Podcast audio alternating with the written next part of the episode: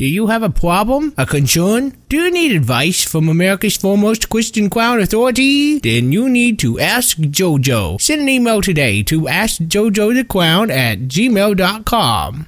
Boys and girls, are you ready for this? We love JoJo, and here he goes. It's JoJo! JoJo! JoJo the Christian! JoJo the Christian! JoJo the Christian!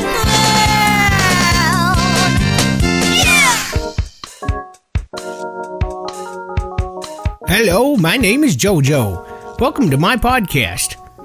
I know this may come as a shock to many of you, given that I am the one who is expected and experienced enough to dispense wisdom from above, but I need your opinion on something. As you already know, I have been living in my sister's garage with my dog Sparky for some time now, but what you may not know is why. Believe it or not, it's a cash flow issue.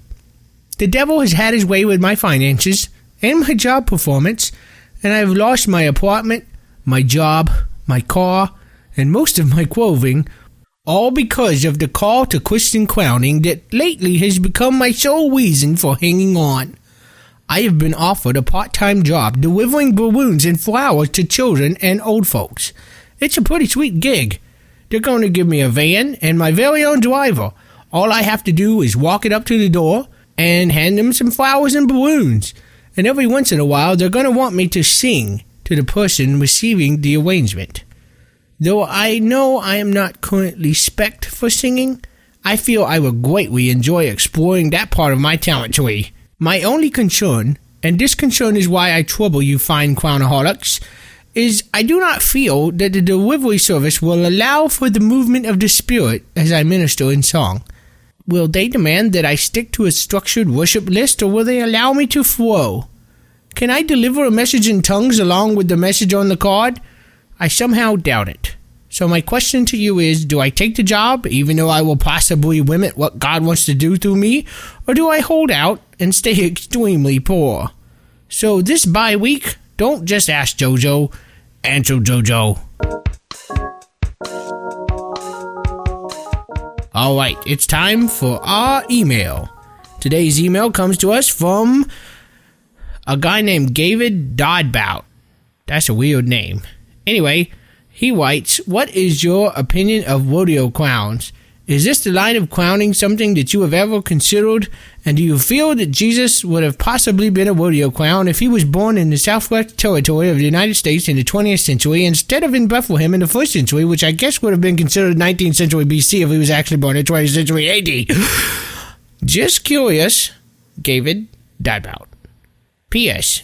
Is there a Mrs. JoJo? Is there a Mrs. JoJo? That question has plagued me for quite a few years now.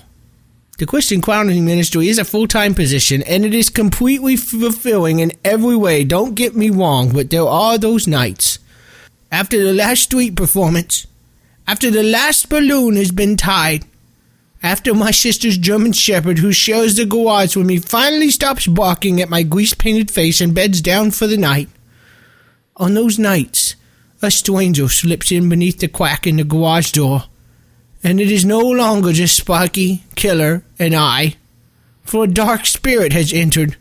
The demon of loneliness has come to torture my poor clown heart. I pray against this unseen evil. I ask God to take my desire for companionship away. Who could understand my undying, unyielding, unexplainable, ununderstandable predisposition to the art faire le clown criquion?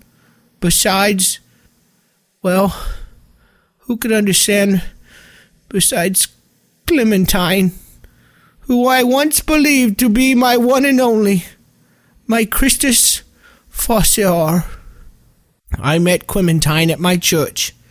It was my first visit and apparently hers as well, because we were both at a social gathering held in the lobby for those who had never been to the church before.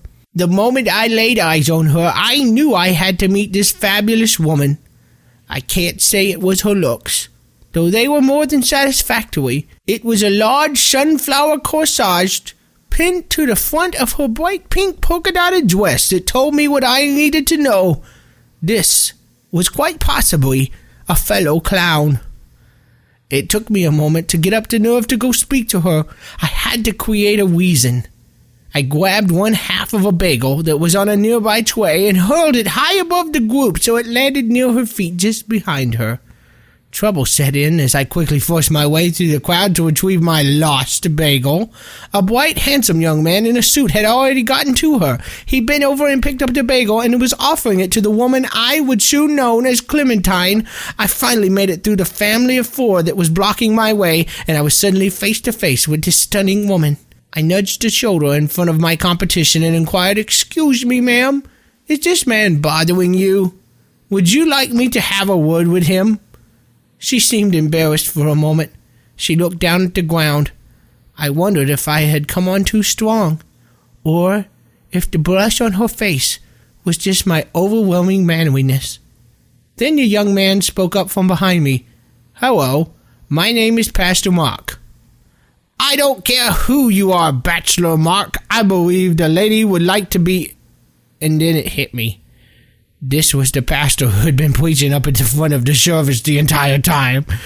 This was to be the first of many uncomfortable encounters with this man. I still laugh about this one, though, but he doesn't. I greeted him warmly and then leaned to whisper in his ear, You're a married man, aren't you? Why are you over here talking to this single lady?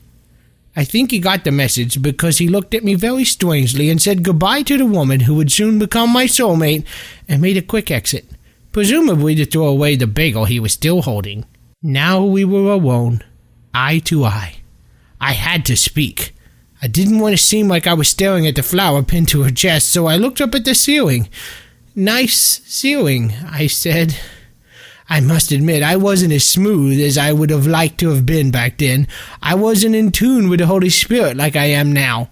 Had I been, I might have used a line with a little more of that Christian crowning charisma. Something like, Hey, you're proof that evolution isn't real. Cause there's no way you came from a monkey. You look nothing like one. Or, do you need to go to the hospital? Cause I think you fell from heaven. Or how about you look good all the time, and all the time you look good?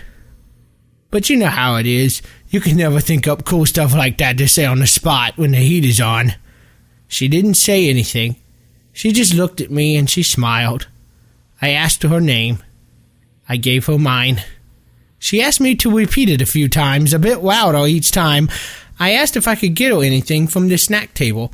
She asked for a bagel. Just one half of a bagel, please, she said. My heart leapt in my chest. I knew that this was the sign I had been looking for. After I returned with her bagel half, we sat, and I asked her the question I had been longing to ask. Was she, indeed, a fellow clown? She smiled and then laughed out loud. For a moment I thought I had totally missed it. Then I was suddenly hit with a great stream of water that proceeded from the middle of that huge coarse sized sunflower, and I knew I hadn't missed it at all. She was my soulmate after all. The next few weeks, they just flew by. I had a car back then and a job, so I would go out to see her every chance I'd get. She was a very busy woman, as it turned out, but she always made time for me. We talked about this and that, and about church, about our lives, about each other, and soon we were going out for coffee and meeting one another's friends, and it was really going well. Though I knew in my mind that it was probably way too soon, my heart told me it was time to take our relationship to the next level. At my apartment, I prepared an amazing evening. I even hired a chef to create a culinary masterpiece. I had the music, the lighting, the food, the chef, everything was perfect. I went to pick her up, and she was none the wiser. You should have seen the look on her face when I led her into the dining room. The food was amazing. And after dinner, I got up from my place. I knelt beside her and asked a question that was burning a hole in my heart. Would you crown with me? Tears welled up in her eyes. Yes, she said. I have a gig tomorrow, and I would love for you to join in with me. We embraced. How could life get any better than this? Little did I know the heartbreak, though, that was looming just beyond the glass sliding door. A dark stranger was waiting outside. Loneliness was about to make his entrance. We sat to work out the details of the event, which would mark our first as co clowns time, date, location, and finally equipment. You'll need to bring a good set of boots, she said, and make sure your hat is made of straw, not leather. They don't breathe like straw does. Excuse me? I said. You'll also want to make sure you bring plenty of water. For seltzer bottles? I asked her. No, no, to drink, silly. It gets hot in the arena. What arena? Why boots and a hat? What about balloons, magic tricks, and oversized shoes perfect for sashaying about? What in tarnation are you talking about, Jojo? she said. What would a bull want with balloons and magic tricks? The reality of the situation hit me like a ton of bricks. We had both made a huge mistake, the likes of which I dare never repeat again. There were no words exchanged, not for me anyway. I simply stood. I led her back through the apartment, out the door, to the car so I could drive her home. She was saying something, but I couldn't hear her anymore. She was dead to me. Clowning has been tainted by many. I've seen it before. There are many splinter groups which pervert the sacred art. The worst of which, at the very bottom of the list, is the shame of all clowndom. The rodeo clown. Clementine had allowed herself to be drawn into that lifestyle, but I could not follow her there. I could not be unequally choked together with someone that was not my equal. The trip to the nursing home was a blur to me. Silent tears rolled down my cheeks as a dark stranger laughed silently from the back seat. Clementine was saying something about going back for her purse, but I couldn't make out all the details. When we arrived, I went around to her side as I always had before, and I opened the door. She stood and looked at me for a long time. She shook her head as if to say, I'm sorry, Jojo, that I have fallen so far that I am not worthy of you. Even though she masked that by saying, You're insane, before she walked inside. So, so I hope that answers your question, David. What is my opinion of Waterhill Clowns? I don't really care for them, to be honest. Thanks for asking. Thanks for picking through the great scar that is my heart and exposing the damage inside. Okay, I know I may seem like a shining tower of spiritual enlightenment and truth, someone who could withstand such an onslaught, but inside, I'm almost just as pitiful as the rest of you. I covet your prayers in this matter. The dark stranger visits me more and more often these days, and he and my ventriloquist dummies are making plans. I know it.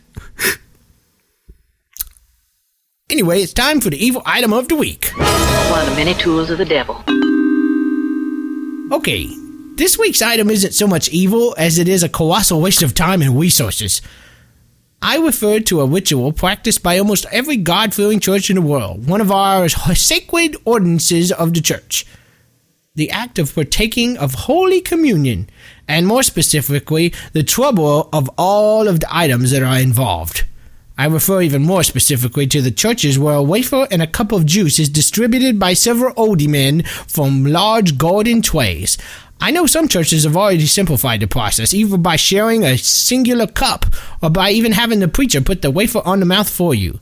But not in my church. Two trips around, bread and then juice. Two mini sermons, two prayers, two different taste sensations, and they're both nasty.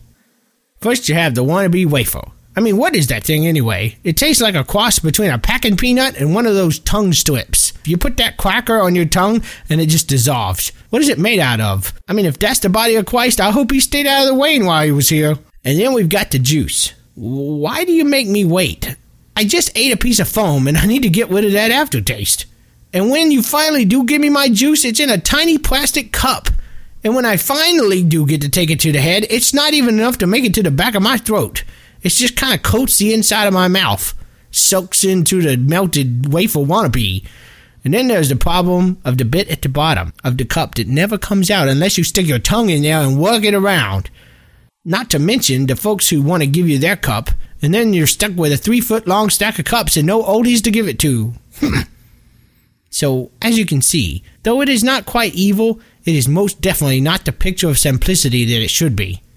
So here's what I propose to do. Call your pastor. Call him right now. Explain to him the complications you face with your current communion practices and tell him you have the perfect solution. You don't even have to give me credit. I propose that we start using grape Pop Tarts. Think about it. It's got bread, it's got the grapes, and it tastes wonderful. I mean, there's two of them in the package and everything. We just have to have the oldies pass out packages of toaster pastries, and suddenly a tired old ritual has new life breathed into it. One simple step, body in the blood, one bite. I think your pastor will eat it up. so let's say see you later to the wafer. Turn loose of the juice. Wrap your head around a new kind of bread. Change your mind about the wine. Let's make history with a pastry. Get in touch with the meal before lunch. And why should the body and blood taste like crud? Turn away from the golden tray, shun the cracker, embrace the foil wrapper. Let's pray. All right, God, I gotta be honest with you. I'm going through a rough time right now, and though I don't blame you, I, I do wonder where you are. I mean, I'm lonely and depressed. My clothes feel tight, and um, you know, the dog, the dog is, dog licks my hand when I'm sleeping, and it gives me bad dreams, and sometimes I wet the bed a little bit. Please help me. Help me forget Quim, Qu- Cindy. What's it? Oh, Jesus! Hallelujah! Thank you, thank you. All right, I feel better. I don't even remember what we was talking about. Well, uh, in the meantime, send your questions to AskJojo the Clown at gmail.com. I'm kind of out of questions, so you gotta send me some, otherwise I'm just gonna have to start preaching, and that's what I'm feeling like doing anyway. So, till next time, stay focused on your calling, no matter what the cost. When that woman called me the next day about her push, she asked me to back down from my no rodeo clowning conviction, and I said, I'm a Christian clown, can't you understand? All right then, be blessed. You've been listening to JoJo the Christian Clown. Check him out online at jojothechristianclown.com or send him an email at askjojotheclown JoJo the Clown. at gmail.com.